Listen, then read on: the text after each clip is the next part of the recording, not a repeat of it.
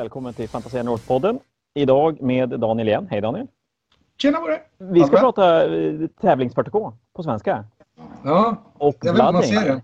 Ja, lite, lite, man ser en Blood Angel där. Ja, jag ser en Blood Angel. Ja, ja.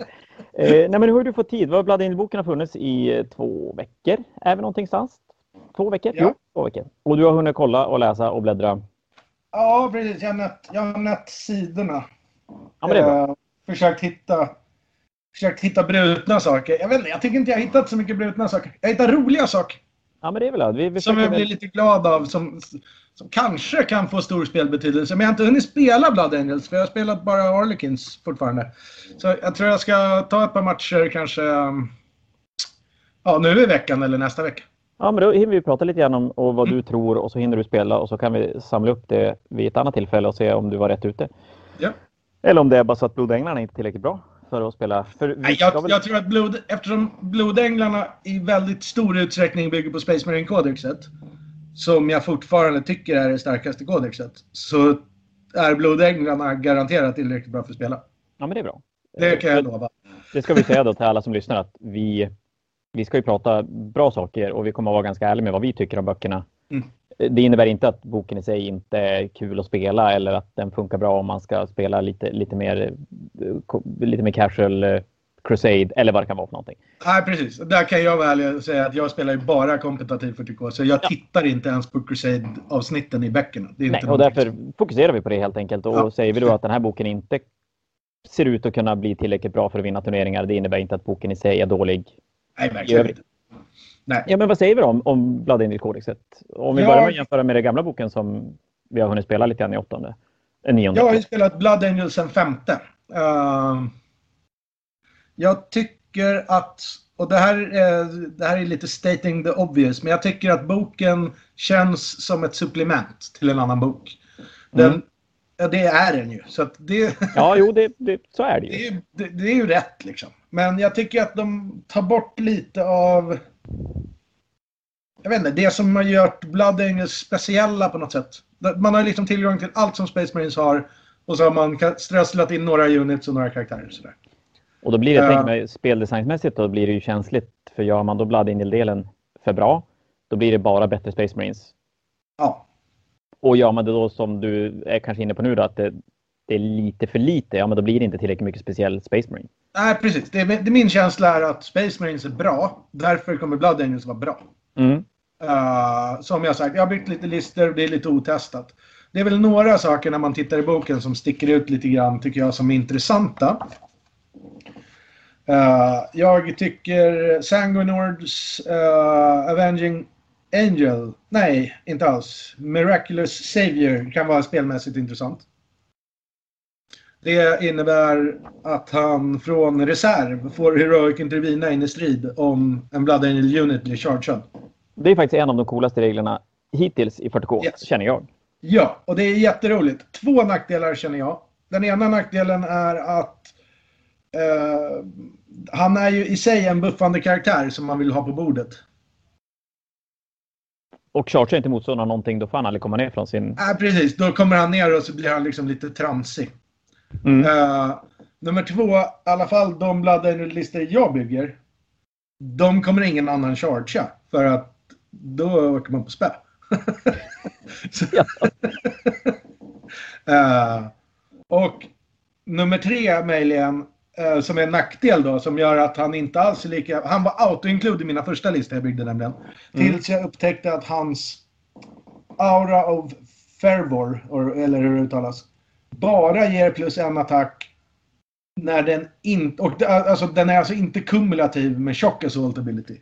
Vilket innebär... Shock Assault är det alla Space Marines har som gör en extra attack när de chargear. Eller blir chargeade. Eller Heroic inte vinner. Så nästan hela tiden? Ja, precis. Så att den enda gången han ger en extra attack, det är i fas 2 i combat.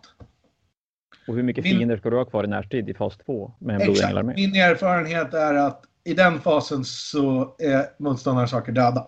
Mm. Eller mina saker döda. Så att jag tror, jag, jag, tror att han nästan har åkt ut ur min lista, trots att han har världens coolaste regler. Uh, Något som, annat som jag gillar med honom är att de har gått bort från D3 damage på hans svärd till flat 2. Och att man gör mortal wounds på uh, wound rolls på sexer. Mm.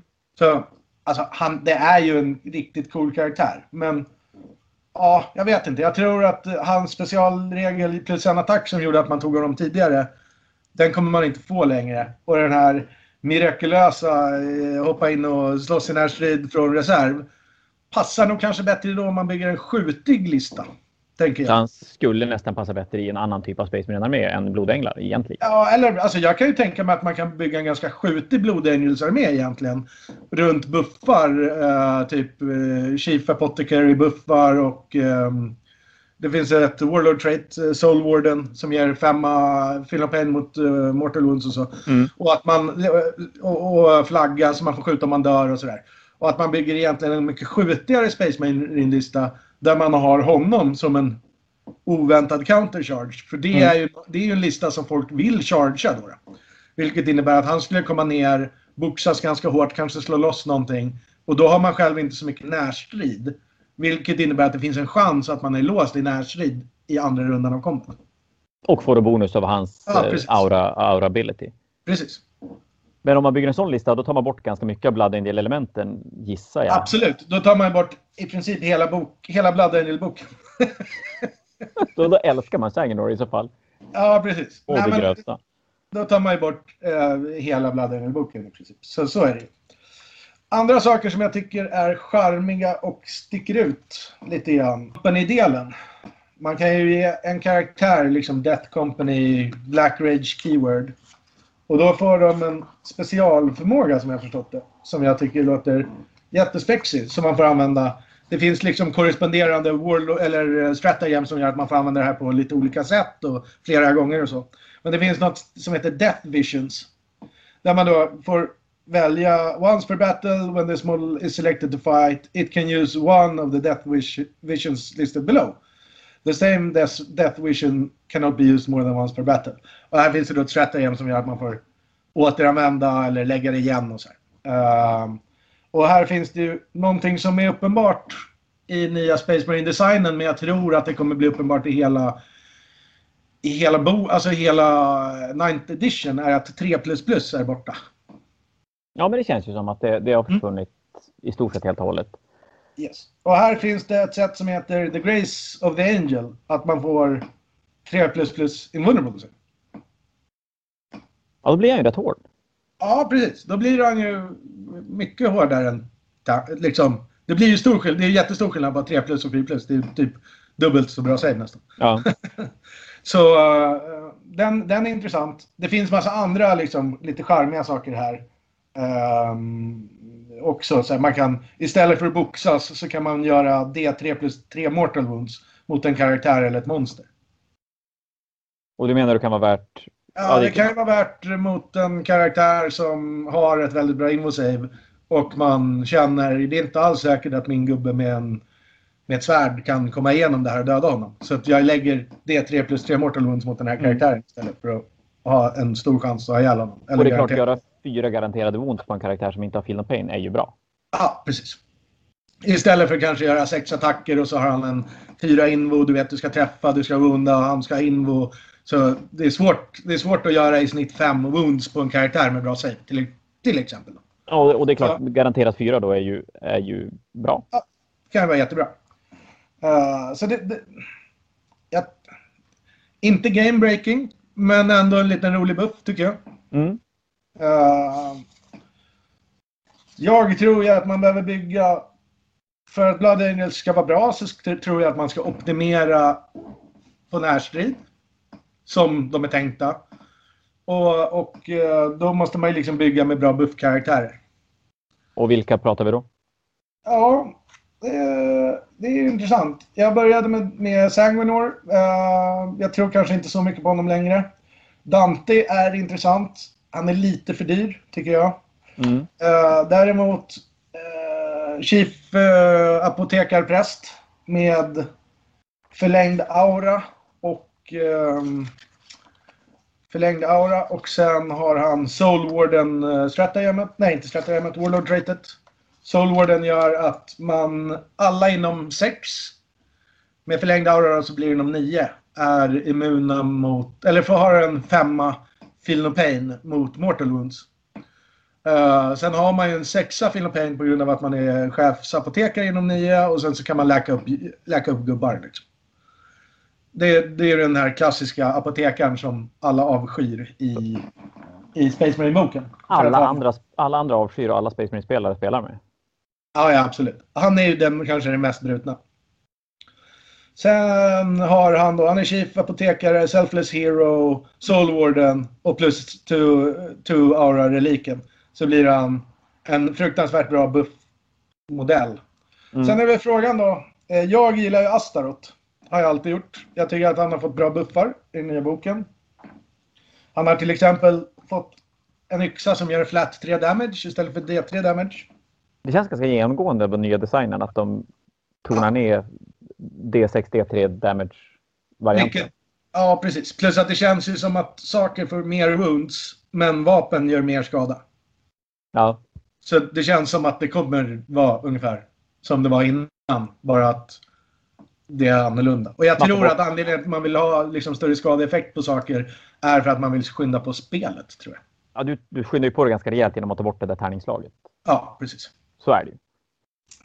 Men han har ju kvar sin Mass Dum som istället nu är en Litany. Uh, vilket kan vara bra och dåligt. Jag vet inte riktigt. Uh, det, är exakt samma sak. På en etta så får man uh, en på attack-rollen. Men en modell dör liksom. Förut var det ett mortal wound. Mm. 2 till 5 så får man plus ett på attack-rollen. Och på en sexa så får man fyra invo och plus ett på attack-rollen. Men den stora grejen för honom är väl att han delar ut ledarskap. Han har bra litanies från Space Marine-boken.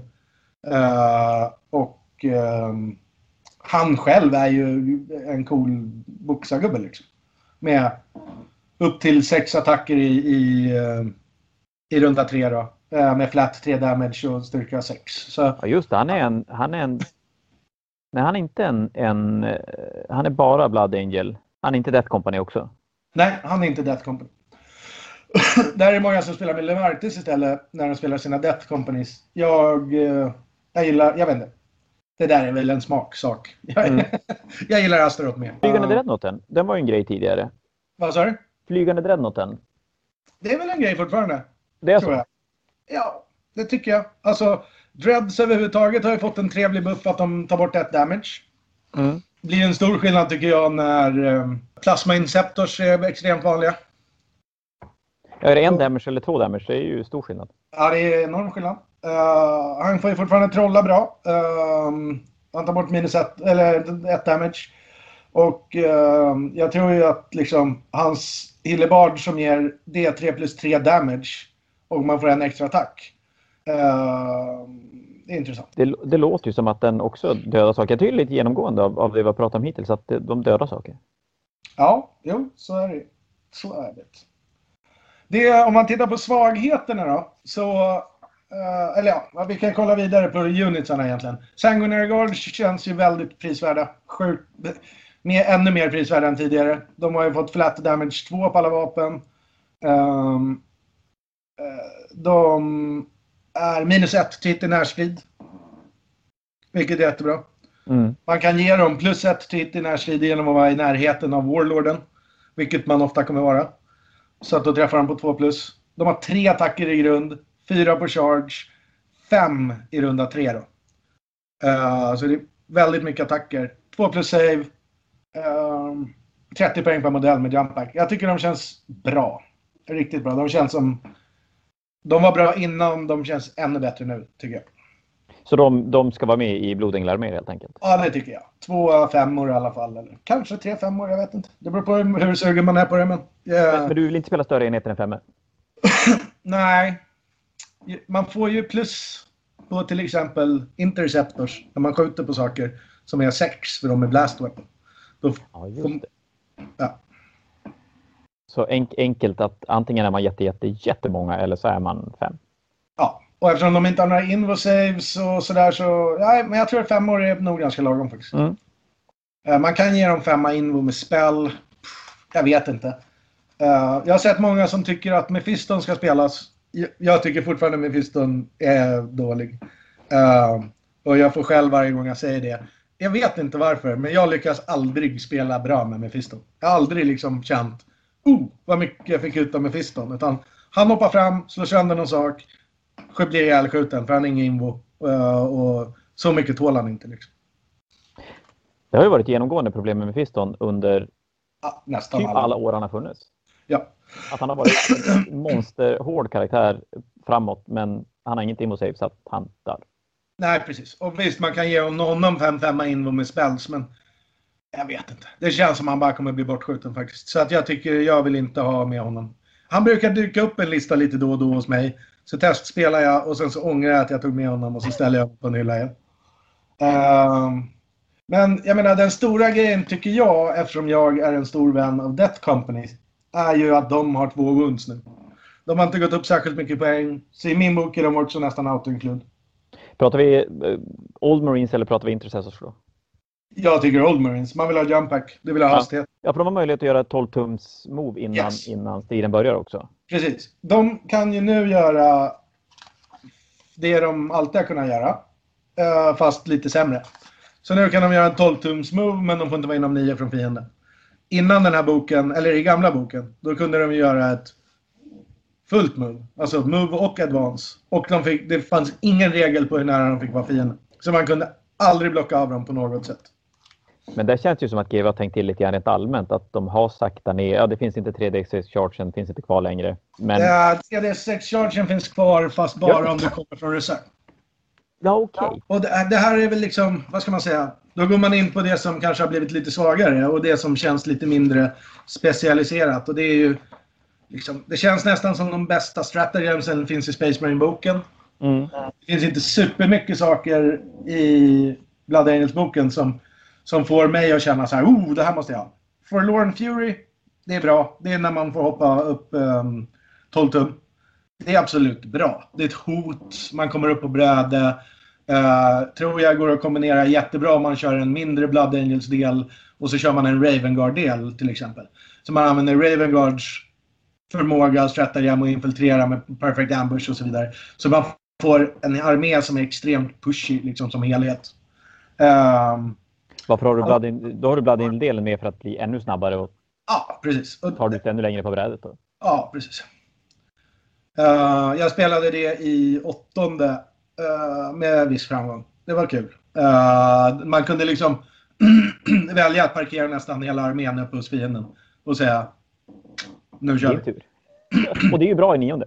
Så är det ju. Ja, att stå i ansiktet mot Men när du spelade Fanatiken, då spelade du Blood Angel tillsammans med Admec. Ja. Och resonemanget då var att Blood Angels specialgrejer är inte tillräckligt bra så det spelar ingen roll att man tappar dem.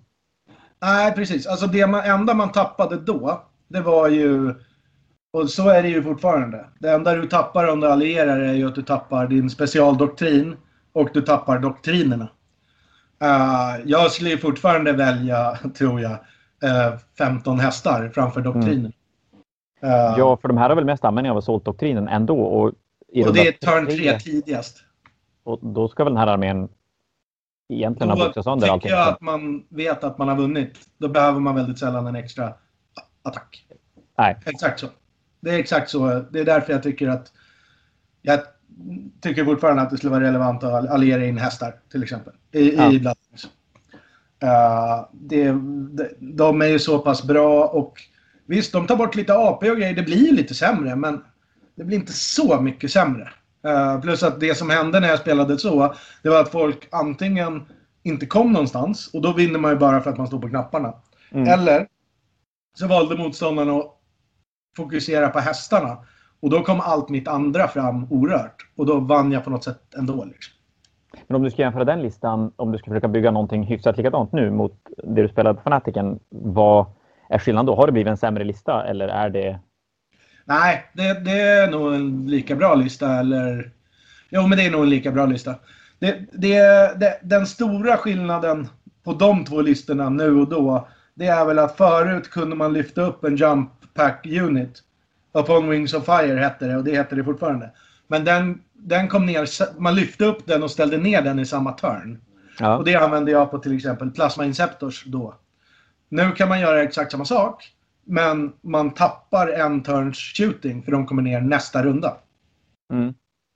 Uh, jag tycker fortfarande det är ett bra strategi för ett CP. Särskilt på en unit som Plasma Inceptors som bara har 18 inches i range. För om man spelar till exempel Dawn of War kan man attackera en flank med dem, skjuta bort saker där och sen lyfta upp dem så de inte kan bli skjutna på och sätta ner dem på nästa flank och arbeta där. Uh, det finns ju liksom en styrka i att inte finnas på bordet om man är ett, allvarligt hot också. Ja, framförallt om man, kan, man kan droppa ner och faktiskt skjuta så man är inte är beroende av att rulla en nia på chargen för att ta sig fram. Nej, precis. precis. Så den tycker jag fortfarande är intressant. För mig är Plasma Inceptors en auto-include i princip i Space Marines oavsett vad man spelar. Is, ja, rent allmänt oavsett ja. vilken, vilken... Och det är väl det liksom faller tillbaka på så här. Hur mycket Blood Angels-saker plockar jag ut ur den här boken när jag bygger en Blood Angels-lista? Det är lite det jag kan se som är svagheten. Uh, det finns ett annat strategi som jag tycker är superintressant som heter, ska vi se, Angel Exemplar. Tror jag den heter. Nej, det heter den inte alls. Inte den ens heter...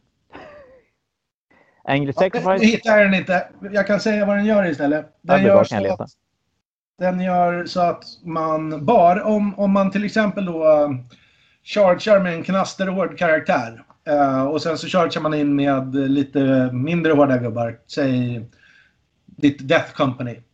Uh, då kan man tvinga fienden att alla som är engagement range från karaktären måste slå på karaktären. Får inte targeta uh, din andra unit. Ja, just det. Angels Sacrifice för ett CP. Så heter det. Vilket blir... Jag tänker mig att man fortfarande, som vi var inne på, man har 2 plus. Man kan kasta den där 3 plus Invo. Uh, Death Vision. Man har 6 ja, Pain. Man har 5 skydd mot uh, smites. Man har, du vet. Man kan, man, man kan nog buffa upp en karaktär så att den blir ganska hård. En biker-karaktär med extra toughness eller uh, liknande. Uh, om man gör det så kan man ju då skydda lite svagare närstridsenheter. Som Death, Death Company måste, man måste säga är. Särskilt om man gör multicharges. För det är alltid ett problem när man spelar assault-arméer. Mm. Särskilt om man möter andra lite assaultiga arméer. För om man chargear på två ställen så går de in och slår bort ens ena unit innan man får slå tillbaka till exempel.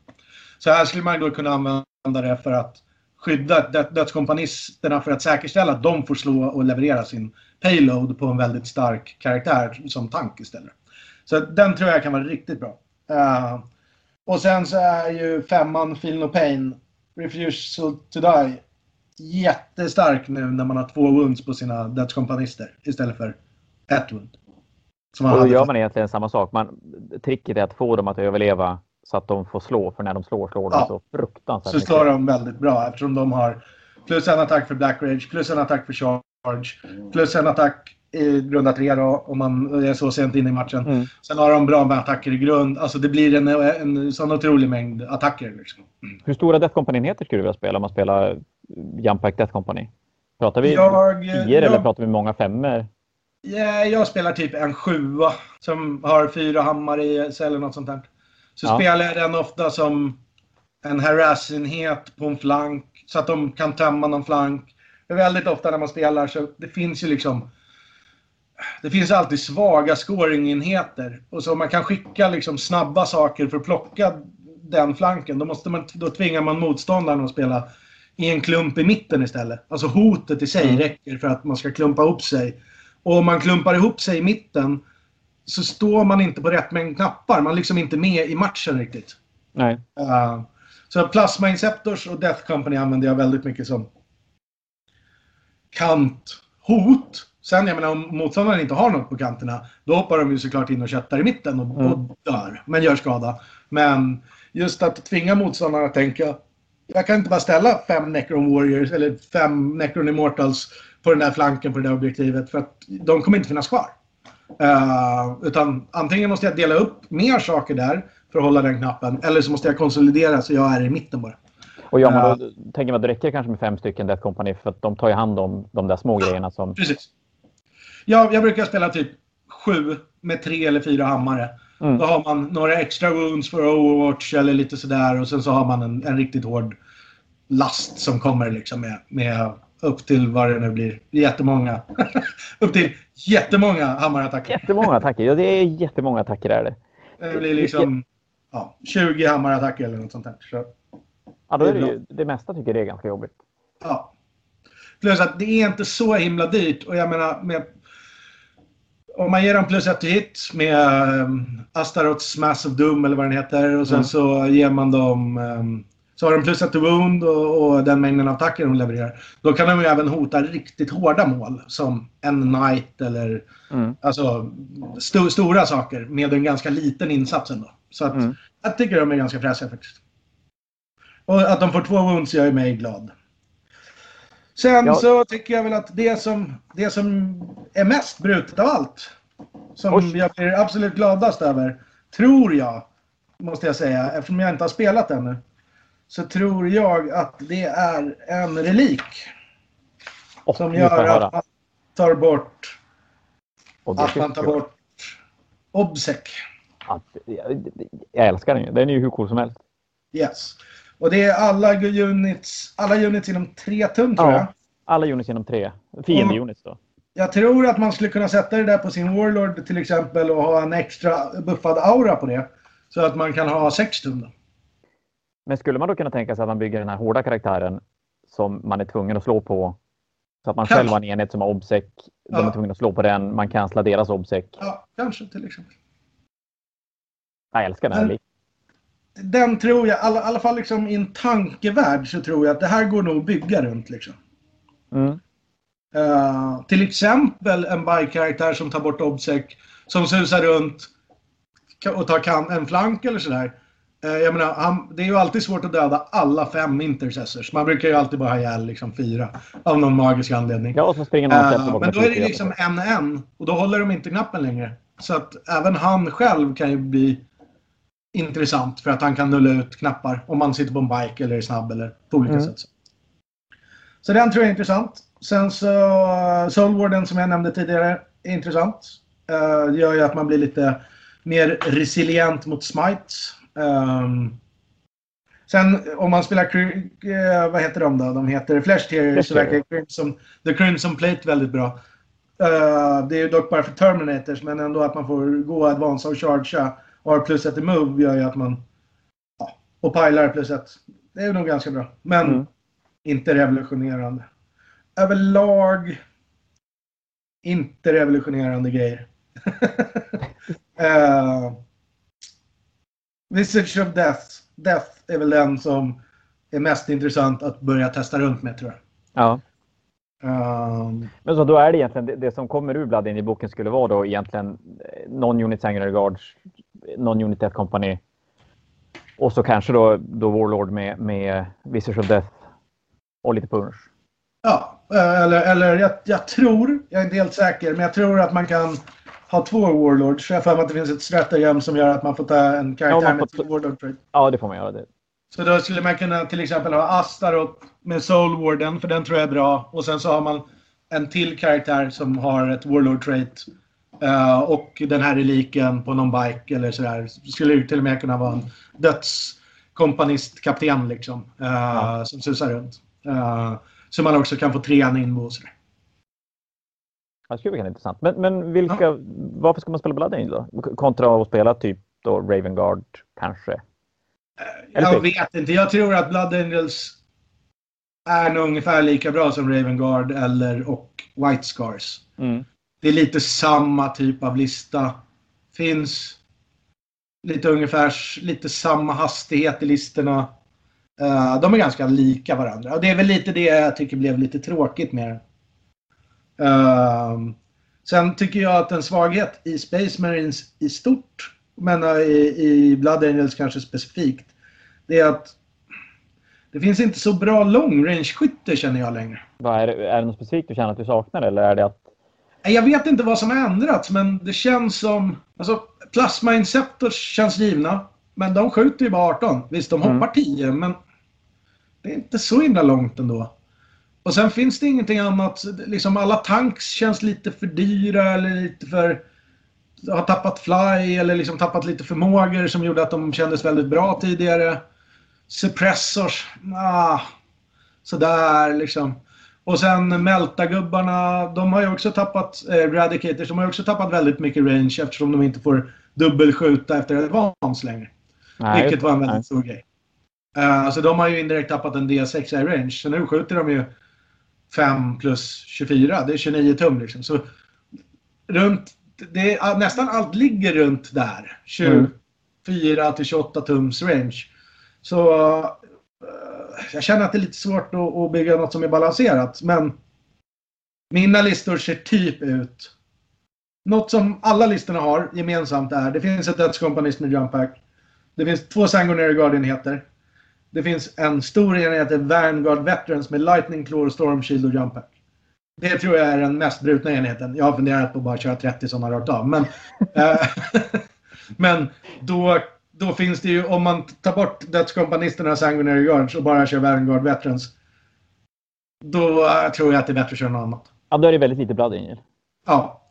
Men de tror jag är extremt bra. Med liksom plus attackerna, reroll to wound, Uh, uh, plus ett to wound med Red Thirst. Uh, Lightning Claw-gubbarna tror jag blir extremt, extremt bra. Ja. Och sen har jag Plasma Inceptors i alla units. De, de, det där är typ... Det är det jag har i alla units. Sen varierar de liksom mellan infiltrators och uh, intercessors eller infiltrators och assault intercessors.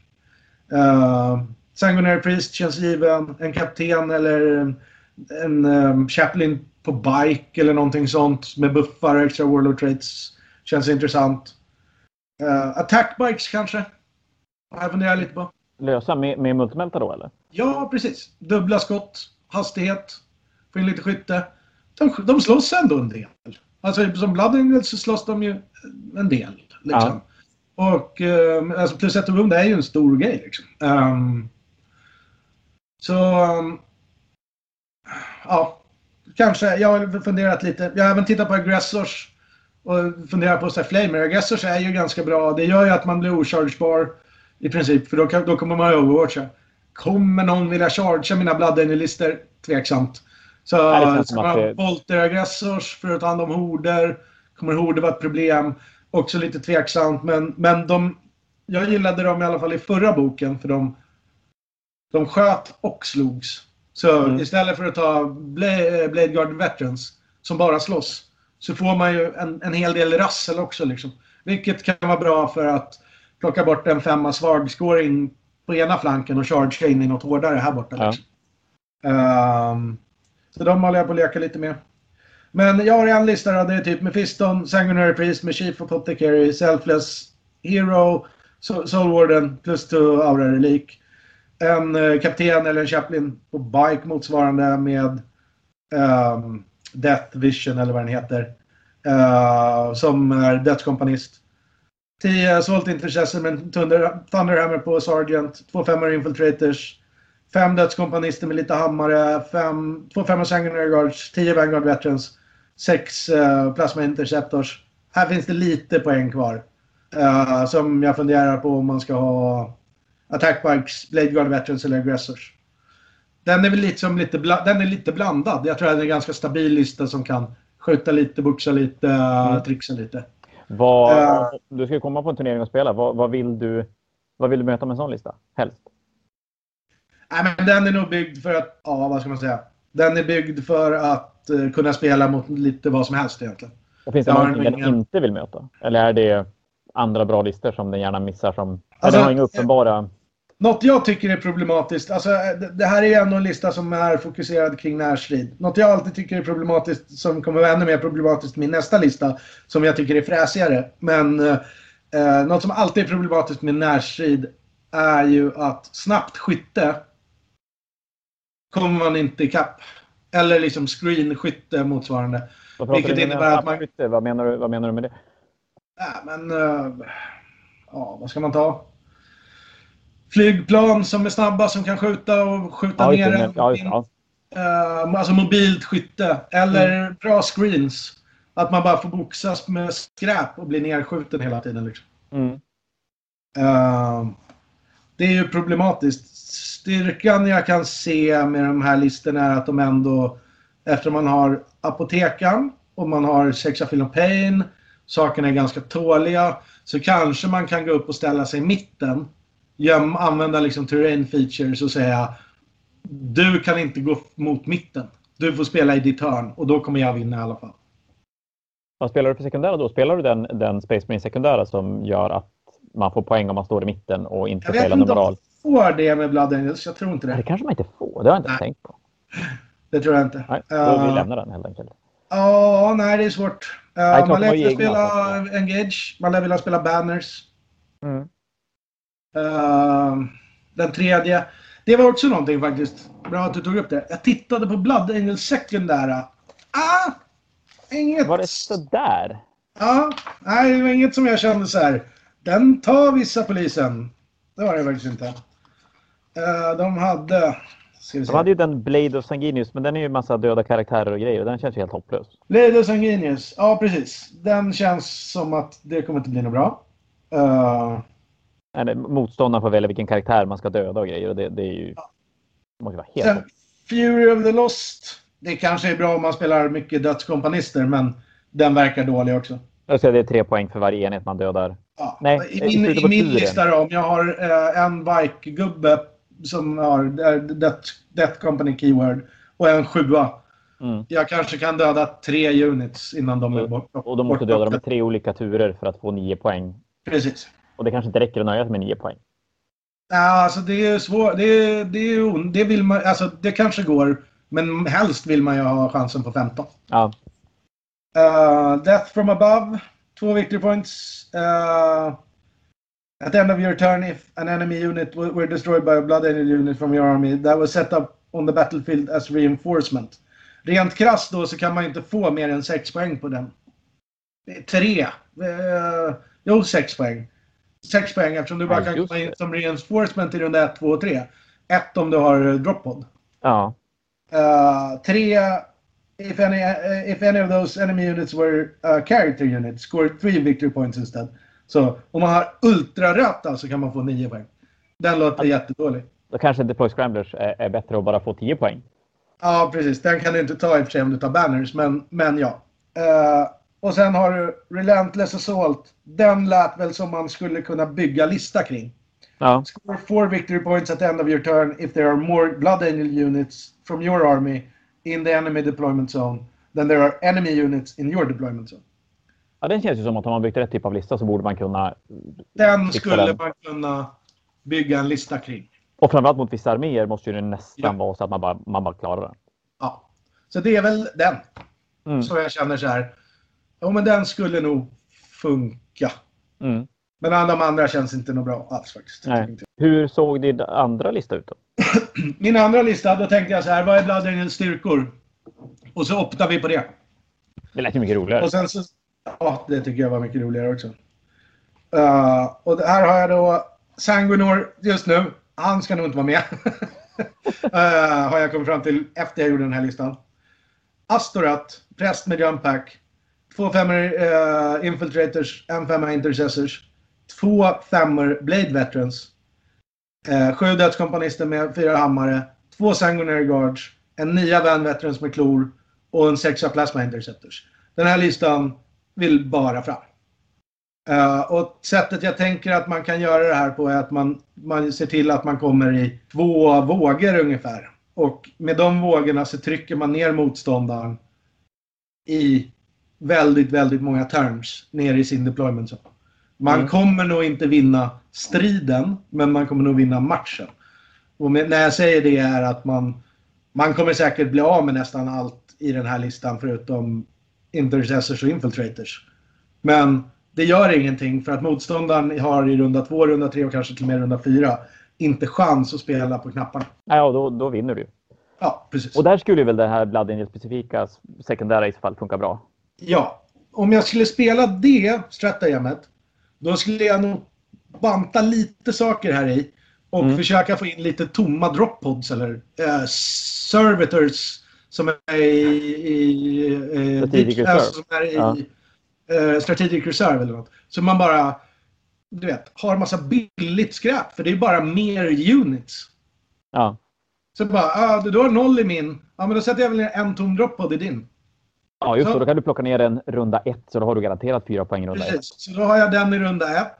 Det är någon skräpdroppod som står där borta. Den kommer också spela Engage och Noll Fronts Mm. åt mig. För att motståndaren kommer ta tid att skjuta ihjäl en droppod när, när det kommer liksom 1500 poäng närstrid bara springande över bordet mot dem. Ta inte Relentless Assault samma plats som, som, eh, som, som, som Engagement Front, Battlefield Supremacy? Nu har jag inte det kanske den gör, det vet jag inte. Nej, jag har inte boken så jag kan inte kolla den faktiskt. Jag har, jag har nog boken någonstans men jag har inte kollat det. Men det känns ju ändå... Battlefield Supremacy ligger den på. Det är mycket möjligt att det är samma. Ja, uh, då då börjar det kanske vara tveksamt där också för att mm. Engage on all fronts är enklare, tror jag. Ja. Kanske. Jag vet inte. Jag vet inte. Det är den svårt är att... Testa, den är värd att testa runt i alla fall. Ja, precis. Men min tanke här då är att man kanske kan uh, trycka upp dödskompanisterna så att de står mittenplacerade eh, bakom, uh, du vet, i en ruin bakom och gömmer mm. sig. Liksom. Uh, man kanske kan Eh, uh, uh, plasma inceptors. combat dem eller dipa dem som en sexa. Eh, man eh, trycker man, man skulle kunna shunta upp, alltså lyfta och kasta veterans eller dipa veterans också. Och sen så springer Sangonary Guards och Blade Veterans efter. Så i runda två så kommer dödskompanister, Vanguard Veterans, Plasma Inceptors och stökar. Och i runda tre kommer Blade Veterans och uh, Sanguinary Guards och liksom karaktärer efteråt och stökar. Uh, då tror jag att i runda två, runda tre, runda fyra moppar motståndaren kanske upp liksom det här sista. Men då kommer de inte ut ur sin zon. Och vilket väldigt mycket av 900 handlar om. Det är därför hästarna är så himla starka. Ja, låser fast motståndaren i, i sin zon och kunna ja. kontrollera då, vadå, tre, fjär, en, två tredjedelar av bordet i alla fall. Ja, precis. Det vill säga fler knappar så att du får 15. Han får kanske 5, 10 eller inga poäng för att man kan ju med så här mycket närstrid kan man ju sätta närstriden där man vill ha den och, och mm. plocka knappar. Liksom. Um, så det skulle nog kunna funka. Men, men jag vet inte, jag behöver spela det här lite grann. I mitt huvud så känns fortfarande White Scores bättre med hit and runnen. Och de har ju egentligen mer hastighet eftersom de får advansa och chargea. Och Raven Guard kanske gör det bättre för att de ändå har mer tricks kring deploy och, och, och move och warlord mm. trade som gör att de får advansa och chargea inom bubblor och så här. Så Mm. Lite verdict is out fortfarande. Och då, och, då och då tänker man att då Vanguardsen är så pass hårda i närstrid så att du behöver inte sänga Guards och Death Company nödvändigtvis. För att... Precis. Det är bara att trycka in mer Vanguards. Fan, Gamma Marines får vara med och leka. Ja, jag vet. Jag är glad att jag har jättemånga. ja, men det låter väl ändå som att det, det finns lite grann där, men, men eh, helheten kanske är lite så där. Ja, alltså jag, jag, jag, jag gnäller inte över Blood Angels. De är ju Space Marine bra. Så alla grejer, det är det jag gillar och ogillar med Space Marines. Det känns som det finns så himla många units och unitsen är bra. Och med apotekaren så blir det ju så här. Ska jag ge mig på en femma Blade Veterans, har jag inte ihjäl alla, då har jag typ bara haft ihjäl två. Ja. För att man ställer två gubbar upp och läker en som är skadad liksom och så bara... Ja, det är så jävla frustrerande. Ja, det är jättetråkigt. Men, men då, om man gillar Space Marine, eller gillar man Blood Angel så kan man egentligen spela Blood Angel för det kommer inte bli nödvändigtvis mycket, mycket sämre än om du lirar då Raven Guard eller, eller någonting annat. Nej, det, nej men det, det, tror jag inte. Det jag, det jag saknar är mest att det, det finns ingen sån här... Det finns inte så mycket unika element i det som gör att, liksom, att jag måste välja Blood Angels istället för någon annan närstrids Space Marine. Men ska vi tro att det kommer att bli lite så när de ska släppa specifika böcker till alla, alla Space Marine Chapter? Att det blir svårt för dem att göra jag tror inte alls det kommer bli särskilt unikt. Det Nej. ser man ju också på Space Wolves. De tappade ju också jättemycket av det som gjorde Space Wolves Space Wolves, tycker jag. Nu, nu, ska vi kanske inte gå in jättemycket, men visst känns de som att de tappade nästan mer än, än vad Blodänglarna gjorde? Av... Ja, möjligen mer. Jag vet inte. Jag, jag, jag, har inte djupdykt i den som vi pratade om innan. Det blir nästa gång. Det blir nästa uh, gång. Men uh, nästa gång när man djupdyker i den. Men min känsla där är att de tappade mycket också. Och mycket sådana här små grejer som gjorde att de blev Space Wolves. Och det är det jag känner med Blood Angels också. Det mm. saknas liksom någonting som gör att man känner så här. Oh, där är Blood Angels. Fan vad coolt det är liksom. Ja. Uh, jag tror att den stora grejen är att man förlitar sig på samma subset av stratagems. Uh, och de ligger ju i Space Marine-boken. Uh, det är där alla bra stratagems ligger. och, och, det är väl där du kommer tillbaka till att det känns verkligen som ett supplement? Ja, precis. Att, att den blir inte tillräckligt egen. Nej. Och, och även om de slänger in en, en fem reliker, är det bara en som känns tillräckligt bra, Ja. då blir ju det ganska lite Blood Angel-touch på en armé. Alltså, det är väl som med alla reliker liksom, när man går igenom dem i alla böcker. Så det är ju inget fel med liksom, du vet, ha en bolter som gör lite mer skott eller mer skada och så här. Men det är ju inte det som gör att man... Det sticker liksom inte ut. Jag personligen använder aldrig sådana stratagems överhuvudtaget för att... Eh, eller sådana reliker överhuvudtaget för att jag vill inte använda mina eh, command points till att köpa liksom Ja, men så här, Angels Shard, ett Power Sword som har plus 2 i styrka, minus 4 och damage 2. Absolut, jättebra. Men vill jag ha ett bättre vapen till min gubbe som har ett Power Sword så hade jag köpt en hammare eller... Ja, och kanske använda command pointet för att slå med en tärning. Precis, någon. exakt lite Den så. där chargen som man failar kan ju vara ganska skön. Och, Ja, eller ehm, det finns ju mer så här. Gillians staff ger eh, plus ett i psychic test. Det är väl det som är bra med den. Eh, Jag menar att den har plus 3 styrka, minus 2 AP, damage 3. Det är så här, ah, ett AP i skillnad, ett i styrka. Nej, nej, det kommer jag inte betala liksom CPn för. Utan man tittar ju efter saker som eh, Wrath of Ball är till exempel jättebra. Eh, den gör att alla units med jump back inom 6 får plus 2 i move. Så det man vill ha ut av relikerna oftast är någonting som ger mer än bara göra den gubben lite bättre på slåss. Ja, eller ja, precis. Eller Antingen tåla mer. en buff-aura eller någonting som gör att den blir otroligt mycket bättre på att slåss. Ja. Eh, eller otroligt mycket tåligare. Jag, jag tittar ofta efter liksom, finns det movement-tricks? Där finns det ju Gleaming Pions, vill jag kalla den, men det heter den nog inte. Pinions. Pinions, Gleaming. Pinions. Jag ska inte Den gör att man får hit and run och reroll charge på en karaktär. Det kanske är bra. Jag vet inte om det är så bra så att jag skulle återigen betala för. Kanske. Det är ju, Ja. det är ju väldigt... Det kan ju bli väldigt gacha, vilket är skönt att ha. Det är ju det jag gillar med Sanguinor också. Eh, att han har hit and run. Mm.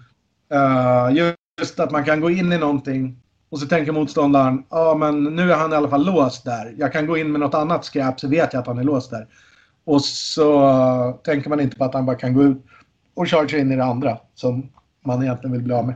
Och ha flera sådana, det är bra. Det är det som gör Harlequin så himla bra. Att man får en otrolig mobilitet. Man blir aldrig liksom nerboggad i skräp. Nej, och, och, det, och då är det väl det du sa, att eftersom man ska kontrollera brädet så är det ju bra att inte bli fast någonstans. Ja, precis. Och då, är det det, då gissar jag att det är det blodänglarna då i så fall kanske inte vill möta saker som helt enkelt bara kan flytta på sig. Ja, det, nu tror jag i och för sig att om man väl hamnar i närstrid med blodänglar så tror jag inte att man finns kvar. Har man ingenting att flytta på. Det.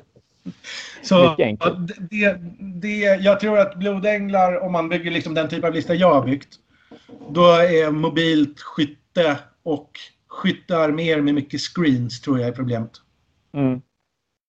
Jag tror till exempel att Astra i teorin, jag tror inte det här på riktigt, men i teorin skulle Astra kunna vara problematiskt. För att de står och skjuter på en och de ger bara bort, du vet, tior med skräpgubbar hela tiden. Ja, då, då gör ju inte mycket att du, att du glider in och slår dina 80 miljoner attacker. De jag dödar tio Astra, eller två tior Astra-gubbar. Det är så här, det är Ja. okej. Eh, men jag tror, anledningen att jag inte tror att just de kanske är, eller ja, de kan nog vara problematiska faktiskt. För att eh, de har ju, kör man till exempel två mantikoror med max payload, då kan inte jag spela min strategi att jag ställer upp så mycket närstrid här i mitten, så du kan inte gå hit. Och sen så spelar jag på mina knappar. För då kan de ändå skjuta ut det jag har bakom som spelar på knappar. Ja. Så kanske, kanske, kanske att Astra kan funka ändå mot det. Men generellt sett liksom mobil, när, eh, mobilt skytte eller skytte som har, har bra screenförmåga tror jag att BA kommer få problem med. Möjligen också Space Marine i stort.